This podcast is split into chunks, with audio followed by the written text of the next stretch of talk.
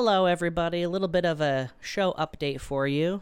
Uh, due to circumstances out of Zack's control, he will be unable to appear on episodes going forward for a time being. Uh, in his stead, we will bring in Mondo to be a guest co host. Their episode seemed to do uh, pretty well. Uh, we got some good feedback um, when they were on um, talking about uh, philosophy and religion and all of that fun stuff.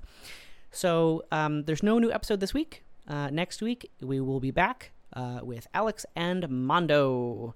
Also, a slight adjustment to the format. Mondo has read all of Lirael, but has not read anything further than that. So, uh, should we get to uh, Abhorsen with Mondo, uh, we will be going back to the old format of you know one host knowing the knowing the book, other host not knowing the book. Um, but uh, we'll kind of see how it goes. So I hope you enjoy Alex and Mondo. See you, see you next time on the pod.